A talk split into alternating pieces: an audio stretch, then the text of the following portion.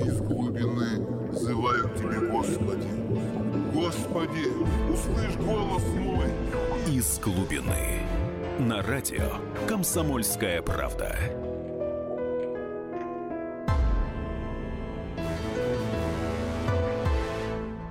И сегодня в студии автор этой программы Дмитрий Альшанский, блогер, всем известный и, э, я уверена, весьма популярный человек, к чему мнению прислушиваются или чьи комментарии хотят услышать. Дмитрий, добрый вечер, здравствуйте. Добрый вечер, добрый вечер. Ну, а также помогать сегодня Дмитрию буду я, Елена Фонина, и называть номера телефонов. Ну, для тех, кто не знает, может быть, первый раз присоединился к нашей аудитории 8 800 200 ровно 9702. По э, ходу обсуждения тех тем, которые Дмитрий сегодня выбрал, вы можете отправлять и сообщения на WhatsApp с комментариями 8 967 200 ровно 9702. И э, сегодняшнего дня у нас есть возможность э, еще и порадовать вас э, тем, что вы можете Дмитрию Альшанскому задать э, вопрос или обсудить тему прямо сейчас в нашем твиттере. Пишите на английском собака радио, нижнее подчеркивание КП. Оставляйте комментарии в закрепленном посте и, соответственно, мы в эфире ваши комментарии обязательно озвучим. Ну, кому-то вот так привычнее общаться и задавать вопросы. Э, Дмитрий, ну я думаю, что если вот сейчас э, спросить нашу аудиторию, какая тема номер один на этой неделе, то, безусловно, скажут, э, это, конечно, убийство Моторолы, и об этом и вчера мы говорили достаточно долго, подробно, разбирая, кому это нужно было, зачем, кому было выгодно, почему именно сейчас. Вот я думаю, что нашей аудитории будет интересно услышать и ваше мнение. Да, вы знаете, конечно, это главная тема, и первое, что приходит в голову, это тот мрачный факт, что за все два с половиной года, что продолжается этот военный конфликт, в том или ином виде а, ни один командир армии в Донецке или Луганске не был убит на поле боя, не был серьезно ранен в ходе военных действий, и не попал в плен, в плен к украинской стороне. А, и при этом целый ряд этих командиров погибли, и все они погибли от а, каких-то загадочных терактов или взрывов, убийств, а, что называется, в мирном месте, да, на своей территории. Вот. И это, конечно, такая неприятная, крайне загадочная цепочка, которую, про которую мы ничего не можем понять толком, да, потому что ни одно из этих убийств не было расследовано, никто не был арестован, никто не был наказан, мы ничего не понимаем об этом. Что мы можем сказать? Что нам понятно? Нам понятно только то, что э, покойный Моторола Арсений Павлов он не занимался политикой ни в каком виде. То есть он не был э, э, ни на Донбассе, ни как-либо еще, он не претендовал на роль политической фигуры, не делал никаких заявлений, не поддерживал тех или этих, он просто был, э, по всей видимости, очень талантливым э, военным командиром своего уровня. И поэтому вряд ли можно сказать, что это какое-то какое чисто политическое убийство. Я боюсь, что все-таки наиболее очевидная, банальная, традиционная версия того, что случилось, связанная с украинской диверсией, она и самая реалистичная. Да, но тем не менее Украина сейчас э, всеми лапками от этого пытается отбрыкаться и заявляет э, любые версии, кроме вот естественно этой. А, но и э, реакция эм, сейчас Александра Захарченко была весьма эмоциональной. Вот как только стало известно о гибели Моторолы, а это не просто человек, с которым он общался, это его друг, он заявил о том, что э, это объявление войны со стороны Киева. Может быть, тут прослеживается еще э, какая-нибудь конспирологическая версия, что гибель такой знаковой, действительно знаковой э, для Донбасса фигуры – это желание вынудить, ну, например, представим себе Донецкую и Луганскую Народную Республики к переходу от минских договоренностей к довольно решительным военным действиям, которые сразу ставят крест на всем том, о чем, собственно, было договорено. Вы знаете, да, ну, может быть, ну, народ, понятно, что люди там, да, они, конечно, этого хотят, потому что они ненавидят эти Минские соглашения там, естественно. Потому что что такое Минские соглашения? Минские соглашения – это такой сектор газа. То есть это ситуация, при которой люди живут в закрытом анклаве, который активно обстреливается постоянно, то есть там постоянно то какие-то а, убитые, то раненые, в общем, пострадавшие тем или иным способом. И помимо того, что там продолжаются в вялой форме военные действия, а, буквально у людей под носом, они еще чрезвычайно стеснены во всем, да, то есть в передвижениях, в легальном статусе своих документов, ну, всего, да, паспортов, сделок, передвижений к родственникам, э, потому что между, они живут между двух границ, да, с одной стороны граница с Россией, которую никто не отменял, с другой стороны военная граница с Украиной, которая возникла. И это очень тяжелое положение. Конечно, они все это ненавидят, конечно, они воспринимают происходящее как э, беспрерывные удары э, э, им то в лицо, то в спину. А у вас да? есть знакомые на Донбассе? Да, конечно, много появилось за эти годы, естественно. Ну, и я вижу, как они настроены, естественно. Да, это такое очень драматическое, очень депрессивное ощущение. То есть перед этими людьми как-то все время очень стыдно, честно говоря. Да? Вот просто, ну, вот абстрактно. Не то, что из-за чего-то конкретно, а вообще в принципе. Очень стыдно. Вот. И понятно, что, конечно, ничего они там не решают. Вот Захарченко и компания, они ничего не решают, ничего они не могут, именно поэтому они с такой яростью об этом говорят, потому что они понимают, что они заложники глобальных международных соглашений, да, и ничего не могут с этим сделать. И вот в этом такая дополнительная драма, да, то есть на самом деле они не могут на это ответить, серьезно.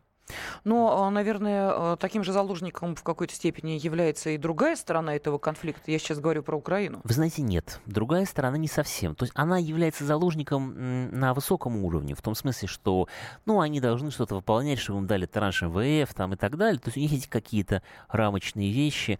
Но в целом, конечно, тот поводок, который связывает их с европейскими и американскими структурами, бесконечно более длинный, потому что сама их роль э, в этих международных отношениях, это роль такого, ну, такой, такого питбуль-терьера, который должен нападать, да, то есть э, бегать, лаять и кусать, uh-huh. да, поэтому, э, соответственно, у них заведомо гораздо больше простора для действий, и именно поэтому, собственно говоря, мы видим, что они могут проводить какие-то диверсии на той стороне, а, ну, в общем, на территории Украины что-то пока мы не видели, чтобы убивали э, командиров каких-то добровольческих батальонов украинских. Да? Прецедентов, по-моему, не было. Так что э, стороны не равны. Понимаете, стороны не равны, и психологически, конечно, украинцы чувствуют себя бесконечно более уверенно в этом смысле. И так что можно только лишний раз посочувствовать, в общем, нашим людям на Донбассе в той ситуации, в которой они оказались. Ну, а, подождите, я э, не очень поняла, а как же, э, собственно, убийство музычка-то? Ну, видите ли, это было очень давно. Это было один единственный как раз. Давно? Я понимаю, что два года, которые э, да, они были сейчас... Зап... Два года были заполнены каждый день жертвами, поэтому это было с точки зрения военной логики, знаете, как 41 и 43 год. Прошло много, очень много чего было, да? Э, значит, да, вот, то есть один раз действительно на старте там они его ликвидировали, но больше ничего такого не было. То есть все эти командиры, которые руководили АТО, они потом успешно, после того, как военные действия э, притихли, они э, пошли в парламент, и сейчас они там заседают происходит в их Украинской Раде, Верховной Раде. Угу. И Но зато там политиков э, хорошо так э, проредили, мягко говоря, ну, потому их, что там... была целая череда ведь э, политических убийств. Да, но дело в том, что проредили чужих враждебных русских политиков, да, тех, которые подозревали в связях с Москвой, в связях с тем же Донбассом угу. там, и так далее. Да, проредили врагов да, и еще не всех. То есть, в принципе, там могут еще кого-то, да, в этом смысле. Это легко можно предположить. Но между собой у них там отношения гораздо более, в этом смысле, для них э, свободные и комфортные, как они там могут друг с другом самовыражаться, чем, конечно, очень-очень э, тяжелая ситуация с нашей стороны. Ну вот что пишут наши радиослушатели. Мы э, просили комментировать э, те темы, которые сегодня выбрал э, для обсуждения Дмитрий Альшанский. И вот давайте я зачитаю некоторые из комментариев, пришедшие на WhatsApp пишет Азамат, светлая память Мотороли, предлагаю, предполагаю, что его кто-то из своих предал украинцам, так как хорошо сработали, как будто по наводке. Вот такой комментарий пришел. А, следующее. Все эти убийства – это полномерная подготовка к сдаче Донбасса Украине. А, такие, как Моторола, против этого, поэтому их убирают. И э, следующий наш радиослушатель спрашивает, что сдали Донбасс? Ну, вы знаете, я бы так не сказал, потому что он был вообще человек дисциплинированный. Он поэтому-то угу. там и, и все два с половиной года и продержался. То есть его никто не вынуждал уехать. Он был гражданин России же, он уже из, так сказать, из Коми, по-моему, изначально. Но его никто не вынуждал уехать. Понимаете? Почему? Почему? Да, потому что он был дисциплинированный военный. Так что я не думаю, что он мешал какому бы то ни было процессу. Неважно, предательство, не предательство любому. Он не мешал в этом смысле как раз. Ну а чего ждать э, после э, гибели? Все-таки война? Или э, сейчас эта ситуация забудется, завтра похороны Моторолы продолжается Нет, там вы знаете, я, траур? я с грустью думаю, что эта ситуация, ситуация это забудется. Ну тогда давайте мы сейчас уходим на небольшую паузу, после которой продолжим обсуждение тех тем, которые сегодня выбрал блогер Дмитрий Альшанский.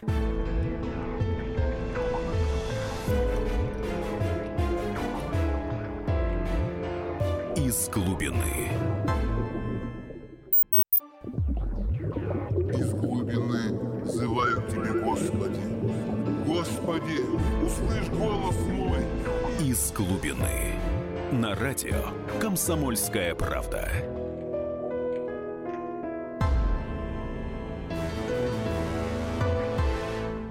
Весь час э, в этой студии Дмитрий Альшанский, и если вы хотите э, задать ему вопрос э, или оставить какой-то свой комментарий, сразу три возможности у вас есть. Во-первых, телефон прямого эфира 8 800 200 ровно 9702. Во-вторых, привычный вам уже WhatsApp 8 967 200 ровно 9702. Ну и также задать Дмитрию Альшанскому вопрос или обсудить тему можно прямо сейчас в нашем твиттере. Пишите на английском «собака», радио, нижнее подчеркивание КП.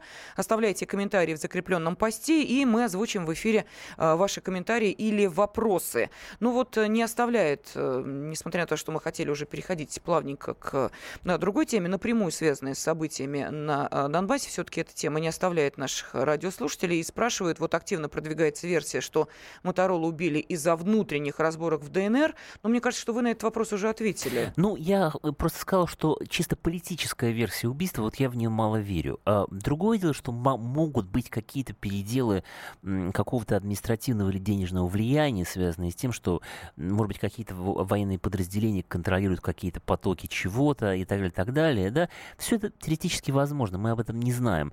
Но в данном случае все-таки я бы не исключал, по крайней мере, да, вот наиболее такую банальную традиционную версию, связанную с украинскими диверсантами, вот в этом случае я бы ее не исключал, именно потому, что а, покойный Арсений Павлов был а, человеком абсолютно, в общем, не политическим. И он как бы никому никому, в общем, особенно не мешал, почему и два с половиной года как бы продержался, да, на этом командном посту и только, только рос карьерно в этой ситуации, да, а не был, не, и не был выведен в Россию принудительно, как некоторые другие командиры.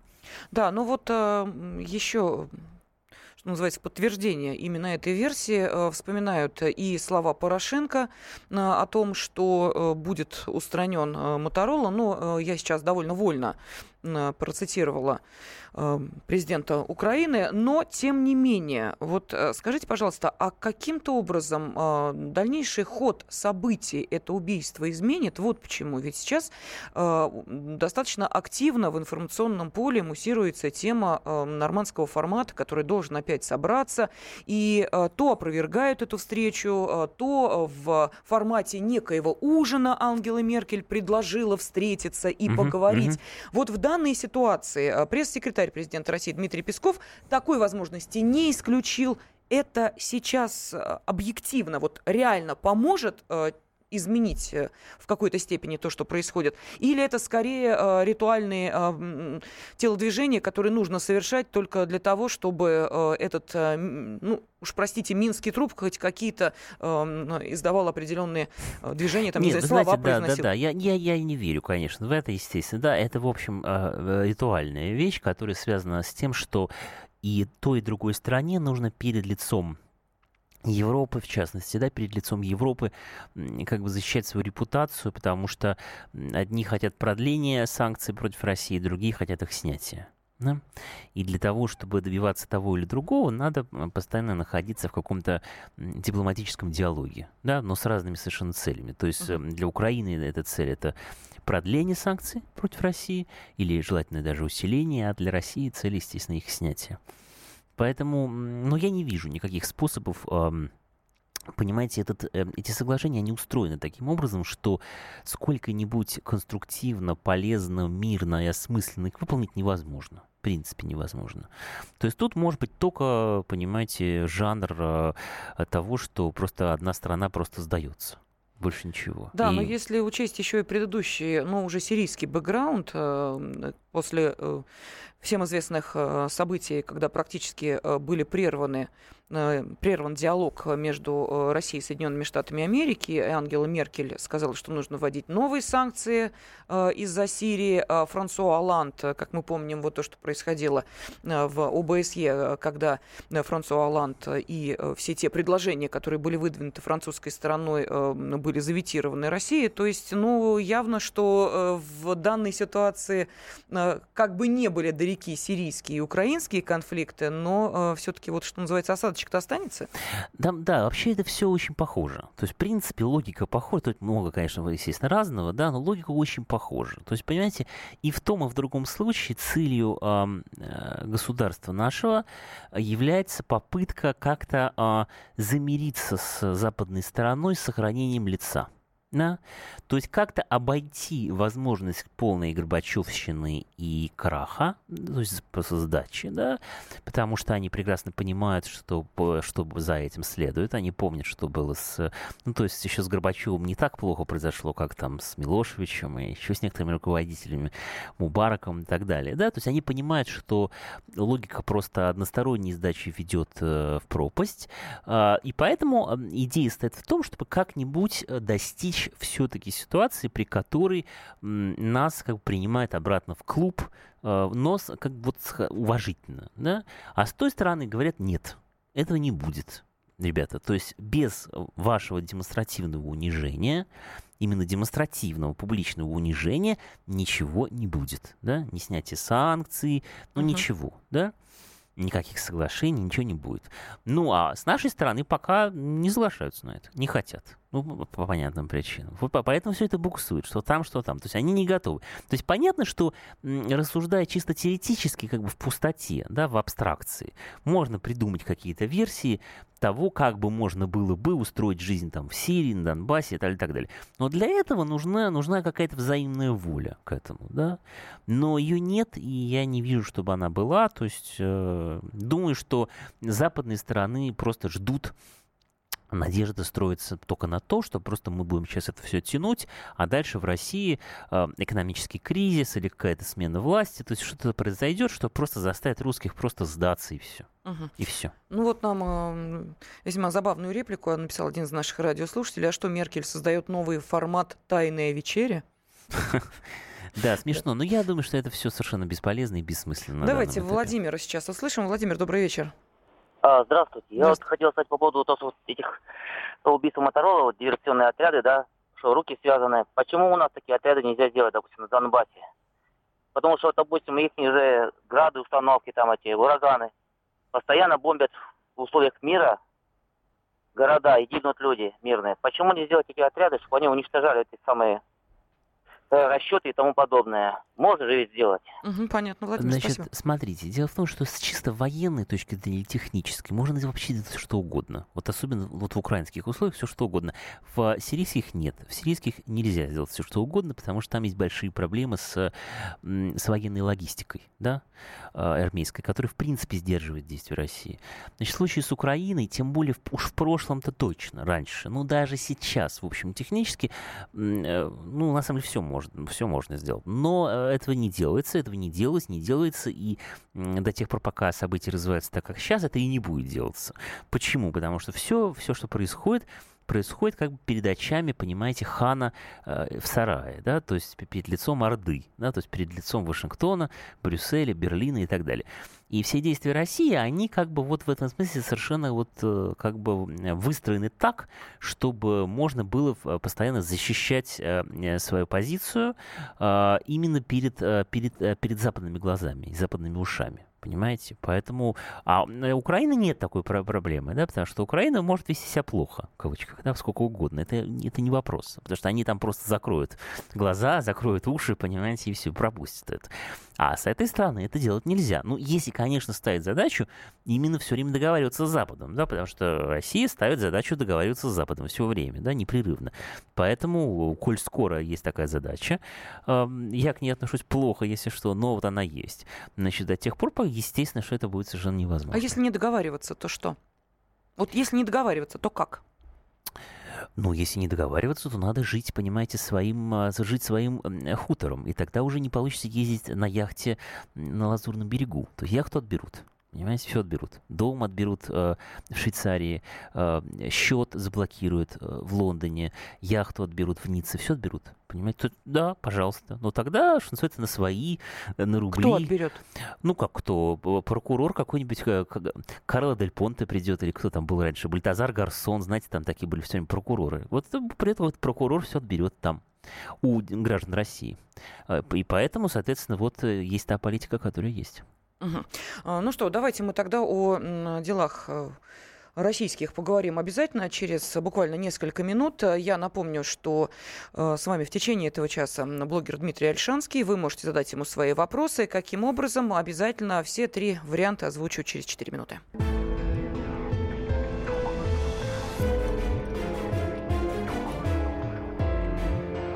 Из глубины. Взываю к Тебе, Господи. Господи, услышь голос мой. Из глубины. На радио «Комсомольская правда».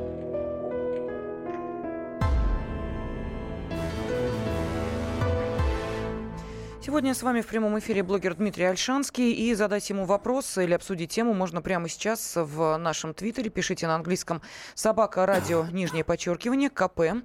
Оставляйте комментарии в закрепленном посте, и мы озвучим в эфире ваши комментарии. Также можно воспользоваться уже привычным WhatsApp номер 8 967 200 ровно 9702 или позвонить по телефону прямого эфира 8 800 200 ровно 9702. Ну вот э, мы говорили о неких форматах договоренности, которые в настоящее время, э, к сожалению, порой до э, реальных действий не доходят. Это и Минский формат договоренности по Украине и Донбассу, это и формат, ну, уже можно говорить, лазанский, наверное, то, что касается Сирии, но здесь еще пока не так все очевидно, потому что он собирался только первый раз, может быть, в дальнейшем это будет более конструктивно и продуктивно. Ну вот что эти форматы, э, да, договорились, собрались, договорились, не исполнили, так?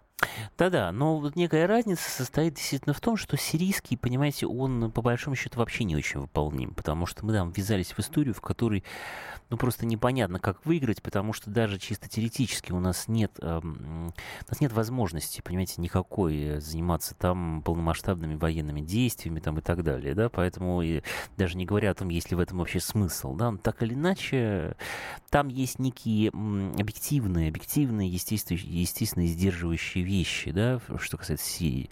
Что касается Донбасса, только понятно, что все эти проблемы можно было решить два года назад э, быстро и сравнительно легко. Но этого не делается и не делалось раньше. Почему? Да, вот продолжая то, что я начал говорить до паузы, что, э, понимаете, взаимоотношения России с Западом а, это огромные-огромные деньги. И это не только огромные деньги, да, я имею в виду вложенные из России на Запад во всех формах. Это семьи людей, которые там живут. Это люди, которые имеют огромное влияние до сих пор в нашей системе, но которые фактически уже покинули Россию и, собственно, даже уже официально не платят в России налогов. А, это дети, это родители, это жены, любовницы. Все они, понимаете, живут, учатся, лечатся на Западе. У них там дома, у них там все, понимаете? Более того, а, кроме э, лично э, судьбы э, нашей элиты, ее семей и так далее, да, есть еще полная зависимость, связанная с тем, что на протяжении многих лет никто вообще не занимался вложением денег а, в массу разных отраслей э, для того, чтобы а, создавать какое-то свое оборудование. Понимаете? Ну, так сказать, разные, разные вещи, то есть, грубо говоря, самые разные, разные бизнесы, начиная даже с такой самоочевидной вещи, как нефтедобыча, да, там же вот э, наверняка, понимаете, вот куда ни ткни, понимаете, за что ни возьмись, там везде э, мы завязаны... Да, мы завязаны на импорт, мы завязаны на разные технологии, детали, приборы, э, программы uh-huh. и так далее, и так далее, которые э, берутся не отсюда и здесь не делаются. То есть в отличие от советской системы, которая старалась максимально обеспечить себя в промышленном смысле производством разных э, необходимых вещей, другое дело, что она не могла этого сделать в том, что касается э, обычного потребления, бытового там легкой промышленности и так далее, но в том, что касается оборонки, там э, тяжелой промышленности, они это успешно делали в Советском Союзе. Но в России России этим никто просто не занимался эти четверть века, понимаете? Поэтому, а, естественно, что это такая полная зависимость во всем. И поэтому они сейчас, естественно, пытаются помириться изо всех сил, понимаете? Вот, ну, потому что, потому что иначе нужно действительно жить своим домом, нужно жить своим хозяйством, своим производством, ну, а это очень травматичный путь, очень болезненный путь, понимаете? Как, куда же тогда весь гламур-то девать, понимаете? Как с ним быть, понимаете? Закрывать, понимаете? Яхту отдавать, но не хотят люди. У нас Сергей дозвонился. Давайте послушаем его вопрос или комментарий. Сергей, здравствуйте. Здравствуйте, спасибо за передачу. Приятно слушать Альшанского. Первый вопрос. Скажите, Альшанский будут еще на РСМ выступать или нет? И второй вопрос. Э, скажите, пожалуйста, почему Путин все-таки пытается встретиться с Порошенко, хотя со всех сторон поливает грязью Россию и всех и вся? Ну, в этом плане. Спасибо э, большое. Да, значит, что касается эфиров, да, хочу сказать, что вот здесь я теперь, теперь я вот постоянно здесь в эфире радио «Комсомольская правда» по вторникам в 8 вечера. Вторник в 8 вечера. Кто, кому интересно, приглашаю слушать. Значит, что касается встречи с Порошенко, вот опять же, в том же смысле, то есть э, в рамках вот этой рамочной стратегии, что нужно снимать санкции, нужно, так сказать, мириться с, хотя бы с Европой, если с Америкой помириться невозможно, по крайней, ну, по крайней мере, вот сейчас, помириться хотя бы с Европой, это диктует необходимость все время снова и снова, понимаете, идти и стучаться в украинскую дверь, понимаете? из-за которой какие-то летят, понимаете, плевки, когда она открывается ненадолго. Ну, что тут можно сказать, понимаете? Можно только вздохнуть. Увы. Да, но тем не менее, дип-отношения у нас сейчас э, хуже некуда.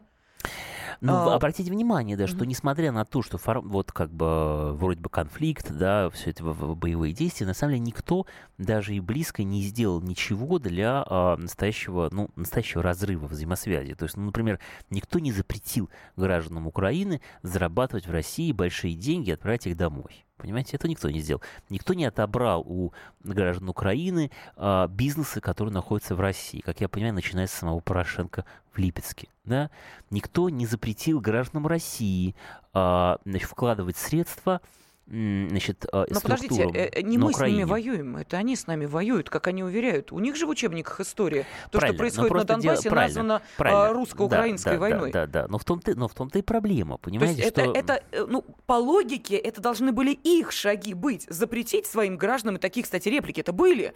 Те, кто уезжает на заработки в Россию, предатели Родины. Однако, как мы видим, как только возникает вопрос, визовый режим вводим, все говорят, не-не-не-не-не, мы об этом подумаем, но, но не сегодня сегодня. Да, но дело в том, что потому что, ну, они, а, подождите, а их позиция как раз мудрая. У нас, у нас прямо противоположная, понимаете, ситуация, да, с их стороны и с нашей. Потому что с их стороны правы голуби, а не ястребы. Вот с украинской стороны, для Украины. Потому что для пользы Украины действительно правильнее всего вести тот курс, которым шли Кучма и Янукович. То есть мирно, тихо, дружелюбно обчистить России карманы. Что, чем они занимались все эти годы? Обчищать наши карманы, получать у нас газ, получать у нас деньги, инвестиции, То есть льготы. это нижний слой отношений, о котором не говорят, но который имеют в виду. Верхний слой отношений – это пена, это то, что происходит у всех на виду, а именно риторика, забрасывание да, риторика российского очень посольства. Да, но на самом деле, да, mm-hmm. на самом деле там внутри понятно, что они понимают, что им на самом деле выгодно, и Порошенко, я думаю, тоже это понимает, он просто вынужден перед лицом как бы уже разъяренных людей, он вынужден как бы притворяться, на самом деле он понимает, что для интересов Украины полезнее всего вытягивать из России ресурсы, э, значит, как бы мирным путем. Понимаете, для них это выгодно, да? У нас прямо противоположная ситуация. Понимаете, нам это все невыгодно совершенно, потому что вся эта дружба с Украиной, она оплачивается нами с 91 года непрерывно, во всех смыслах, понимаете? Поэтому нам абсолютно это невыгодно. И для нас было бы очень правильно дать по рукам и закончить, ну хотя бы прекратить бизнес не знаю, Сбербанка на Украине, понимаете, финансирующего, в общем, по большому счету, военные действия там таким образом, понимаете, вкладывая деньги в их финансовую систему, да, или поставки, а, значит, всяких комплектующих деталей для оборонки украинской, которые ездят до сих пор на комплектующих, поставляемых из России, ну и так далее. То есть там все зависит от, э, понимаете, как вот пошло, как они вооружили первый раз э, я имею в виду, э, если с Майдана отсчитывать, как вооружили первый раз украинскую армию из Крыма оружием, когда массу оружия отправили, отдали Украине, uh-huh. значит, весной 2014 года, понимаете? Так и пошло. И из этого оружия потом начали стрелять, естественно, по, так сказать, Донецку и Луганску. Понимаете? То есть все время вся эта украинская передка, как сказал Булгаков, Да у них оплачив... на своих складах этого оружия она... это было, мам, не горюй. Ну да, но там же сколько Ломанова, там же все не так просто, да? Значит, ну просто я в целом говорю, что эта передка оплачивается нами, да, оперетка э, все это оплачивается из нашего кармана, вот это украинское.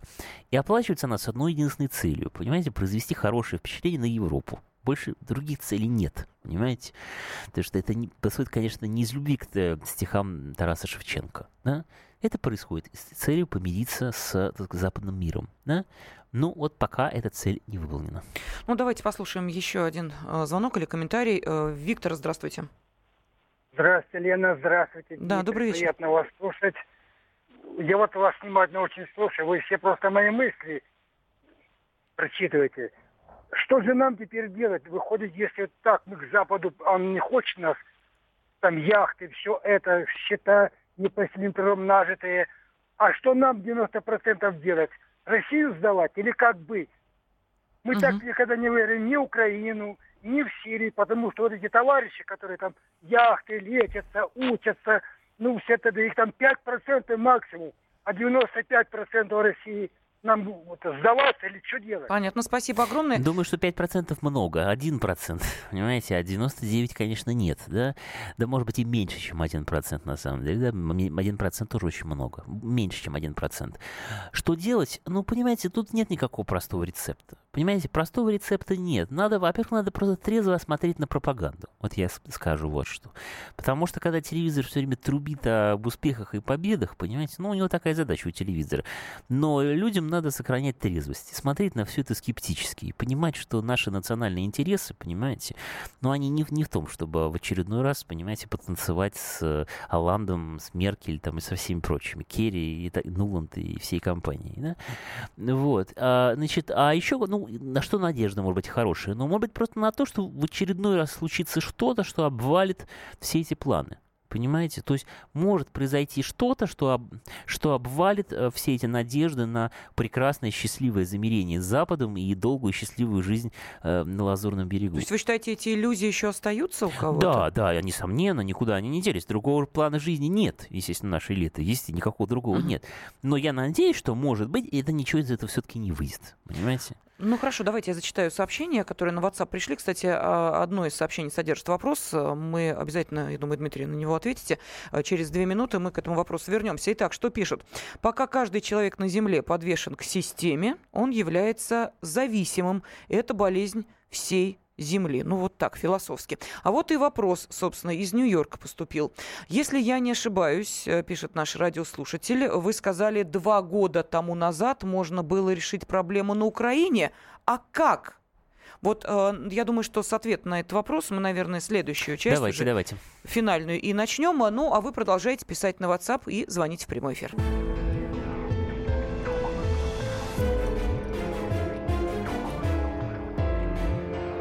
Из глубины. Из глубины взываю к Тебе, Господи. Господи, услышь голос мой. Из глубины. На радио «Комсомольская правда».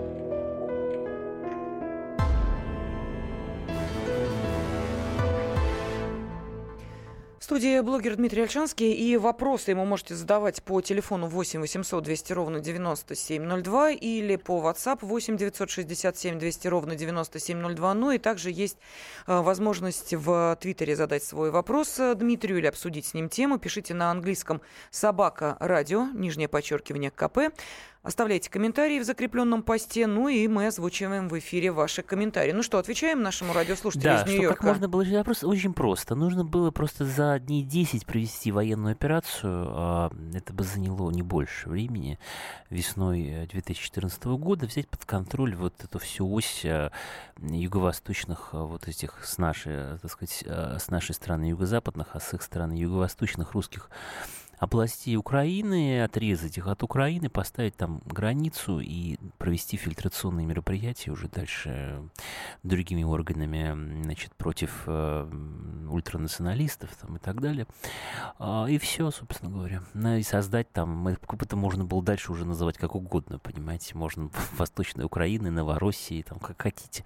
Но создать там, безусловно, какой-то э, какое-то государство-сателлит России, нормальный, мирный, замечательный. Сейчас бы там уже уже давно шла мирная жизнь везде, понимаете, и в Донецке, и в Луганске, и в Харькове, и в Запорожье. Все а было вы в этом хорошо. уверены, то, что это была бы мирная жизнь? Да, да, абсолютно, безусловно. На, нас бы, на нашу сторону бы сразу перешли, собственно, почти все сотрудники угу. МВД, и чиновники, и большая часть рядовых, и военных очень много. Ну, более того, там же, собственно говоря, когда когда зашли на Донбасс вот стрелковцы весной 2014 года, там к ним так сказать, посылали, так сказать, для переговоров а, офицеры украинские, значит, людей с тем, чтобы выяснить, э, они являются представителями российской армии официально или нет, потому что если представителями, то они готовы обсуждать переход на сторону России, ну, собственно, как вот 17 тысяч человек перешло в Крыму на сторону России, собственно, из, из силовиков украинских, так бы пришло еще много-много тысяч человек, естественно, и на юго-востоке Украины Украины совершенно то же самое. А мы не заложили бы мину замедленного действия э, Нет. тем самым, потому что ведь, э, ну смотрите, э,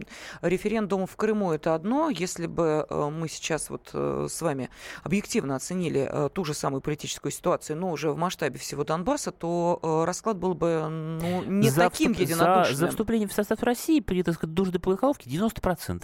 Потому что ну, вот строго голосовало в сказать, Донецкой и Луганской области за Януковича, за коммунистов. Uh-huh. Там голосовало очень, ну, 80-90%.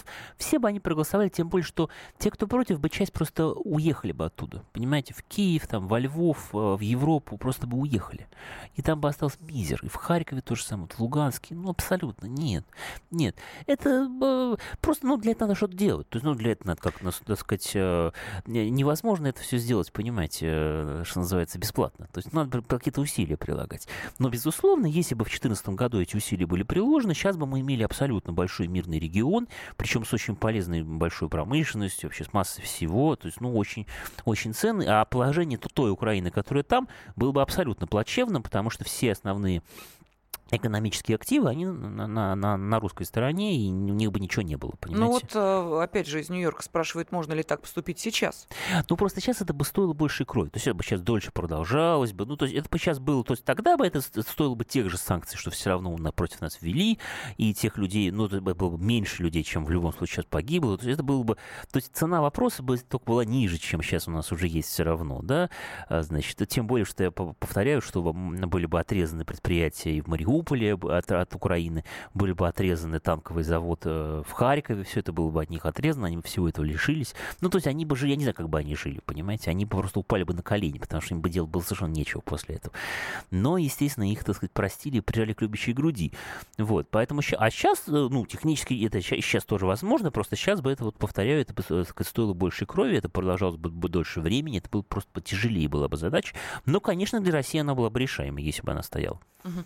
Ну вот нам пишут, мы не просто зависим от Запада, около половины предприятий принадлежат им, ну имеется в виду Западу, но и вот э, как финальную точку в вашем диалоге с нашим слушателем из Нью-Йорка поставил он же, написав следующее, слава богу, что вы не президент России. Так что, видите, ну, он из Нью-Йорка, не понравился ну, правильно, сценарий. правильно, естественно. Давайте следующий звонок выслушаем. Алексей, здравствуйте. Добрый вечер, Лена. Я вот как раз э, в догонку еще, кроме всех технологических проблем, которые у нас существуют из-за взаимосвязи с Западом и Америкой, я бы еще назвал очень важную проблему. Ведь у нас своих собственных семян вообще нету. Мы все закупаем, начиная от картошки и кончая зерновыми и прочими, прочими, прочими, прочими. Вот. А вопросов у меня, собственно, два. Вот буквально в конце прошлой недели я увидел по э, каналу ТВ «Беларусь-24», э, ну, собственно, не то, что увидел, а услышал, что, э, значит, на территорию Беларуси сейчас эмигрировало э, миллион восемьсот тысяч украинцев. А сколько, э, значит, примерно, ну, в начале всех событий сообщали, сколько пришло в Россию украинцев. Вот, тогда получается, а кто ж там воюет-то? И вот как раз второй вопрос. А воюют-то они не бесплатно? Это что, наемники? Откуда финансы? Можете ответить, пожалуйста? Спасибо. Ну, как нет, ну там есть и призывная армия, там у них в АТО, там же там самые разные силы. Там есть спецназ, МВД, э, Нацгвардия, да, значит, эти батальоны добровольческие, есть призывные солдаты. Там много кто воюет. Наемники тоже, то есть, ну, там, там, там, так сказать, всего много. Но да, да, в Белоруссии, конечно, живет какое-то количество граждан Украины не маленькое, не знаю, миллион восемьсот или меньше, но у нас несколько миллионов человек живет, естественно, переехавших к нам, разумеется. Я думаю, что 3-4 миллиона минимум граждан граждан Украины постоянно живет в России, естественно. Конечно. Но просто, конечно, очень, понимаете, подытоживая эту тему, очень просто больно и обидно, что вот э, действительно вся эта ситуация, которую можно было решить, действительно, но она не, это не Сирия, понимаете, это не какая-то победа над мировым терроризмом мифическая, которую совершенно непонятно как достичь. Это можно было решить. То, что вместо этого устроили действительно сектор газа на долгие годы, где гибнут люди, не только Моторола, который все-таки был военным и профессионально рисковал жизнью, знал это, на что он шел, но и абсолютно мирные люди, и женщины гибнут, и дети, и пенсионеры, и кто, кто хотите. Понимаете? Ну, это очень, конечно, больно мне об этом думать. Да, ну вот нам пишут, это называется вторжением, то есть ваш сценарий, который вы озвучили, а это называется вторжением, мы так поступить не можем, пишет наш радиослушатель. Ну, что же, вы не можете. Жалко мне вас. Если ну, и страна Если не вы может. не в Нью-Йорке. Ну, почему может? Почему? Конечно, может. Если на самом деле может все. Понимаете, это совершенно не вопрос. Вот в Сирии, Хорошо. в Сирии не может, а здесь может. А, замечательно. Тогда обещали поговорить о наших российских проблемах, а могут ли э, сейчас топ-менеджеры зарабатывать меньше, чем президент. Вот больше могут, а меньше. Вы знаете, не случайно э, предлагаю вам, ну вот, комментарий по этой теме э, озвучить для нашей аудитории, потому что Комитет э, Госдумы по труду, соцполитике и делам молодежи, который возглавляет член фракции ЛДПР Ярослав Нилов, рекомендовал парламентариям не принимать законопроект о введении потолка зарплат для топ-менеджеров госкорпораций и компаний с государственным участием в размере зарплаты президента. А, потому что э, тот же самый э, Нилов э, заявлял, что вот больше президента в стране никто не работает, не рискует, не вносит столько труда, а значит и получать никто не может больше, чем президент. Ну, понимаете, они же там все миллионеры в этих госкорпорациях. Ну, то есть, условно говоря, зарплата президента что-то там 250-300 тысяч рублей, например, да? А у нас сейчас вот проходила в сети командировка одного из топ-менеджеров такой госкорпорации на сколько-то там неделю, что-то типа 2 миллиона рублей, просто он в командировку съездил, понимаете? И это только официально, это не взятки, это то, что имеет какой-то официальный отчет на бумаге. То есть, понятно, все очень богатые люди. Ну, можно, в принципе, принять любой закон, но они будут получать в конвертах, они будут, они получают откаты. Там масса есть схем, понимаете, каким образом они делаются очень богатыми людьми в любом случае. Потому что мы же понимаем, что, например, во всех этих корпорациях есть целая цепочка прокладок. То есть все, что они делают, они делают через какие-то гос, через какие-то контракты, госзакупки и так далее и они выстраивают отношения с огромным количеством частных фирм, а в этих фирмах на самом деле сидят, например, они же, их партнеры, их друзья, их дети и так далее. Это они сами себе от лица государства дают какие-то контракты, от сами себе откатывают, или проверенные люди это делают, ну и так далее. То есть они очень-очень богатые люди, просто не попадающие в список Forbes официальный, да. Поэтому я думаю, что получать им 200 тысяч рублей, не получать им 200 тысяч рублей, к сожалению, это ничего не решает и не решит. Угу. А, ну и а, сейчас вот что называется та а, тема, которая также на этой неделе достаточно, а, ну не скажу, что прямо уж громко обсуждалась, но привлекла всеобщее внимание. Это вот а, продолжение финансового вопроса. А, что э, президент Международной Федерации фехтования, акционер лондонского футбольного клуба «Арсенал», бизнесмен Алишер Усманов перестал быть налоговым резидентом России, сообщил Forbes. Да, видите, коммунизм в отношении этого человека уже наступил. Его личный персональный коммунизм. Деньги он в России заработал, отчалил, все у него хорошо. Понимаете? Поздравляет ли нам с вами его с этим? Не поздравляйте, понимаете? Нас с вами точно с этим поздравить невозможно. А его, а его наверное, можно поздравить. Вот и все. Да, но тем не менее, как мы э, знаем, спортом российским он занимается, благотворительные проекты продолжает вести. И то, что он э, в течение более чем 180 дней, требуемых по налоговому кодексу нашей страны, не занимался операционной деятельностью в стране, в стране не проживал, а значит, перестал быть налоговым резидентом России, в общем, в его отношении к российскому спорту, по-моему, не поменялось. Ох, ох, ох. Ну что же, увидимся да, через неделю. Да. Спасибо, спасибо всем. Спасибо, да, спасибо, увидимся.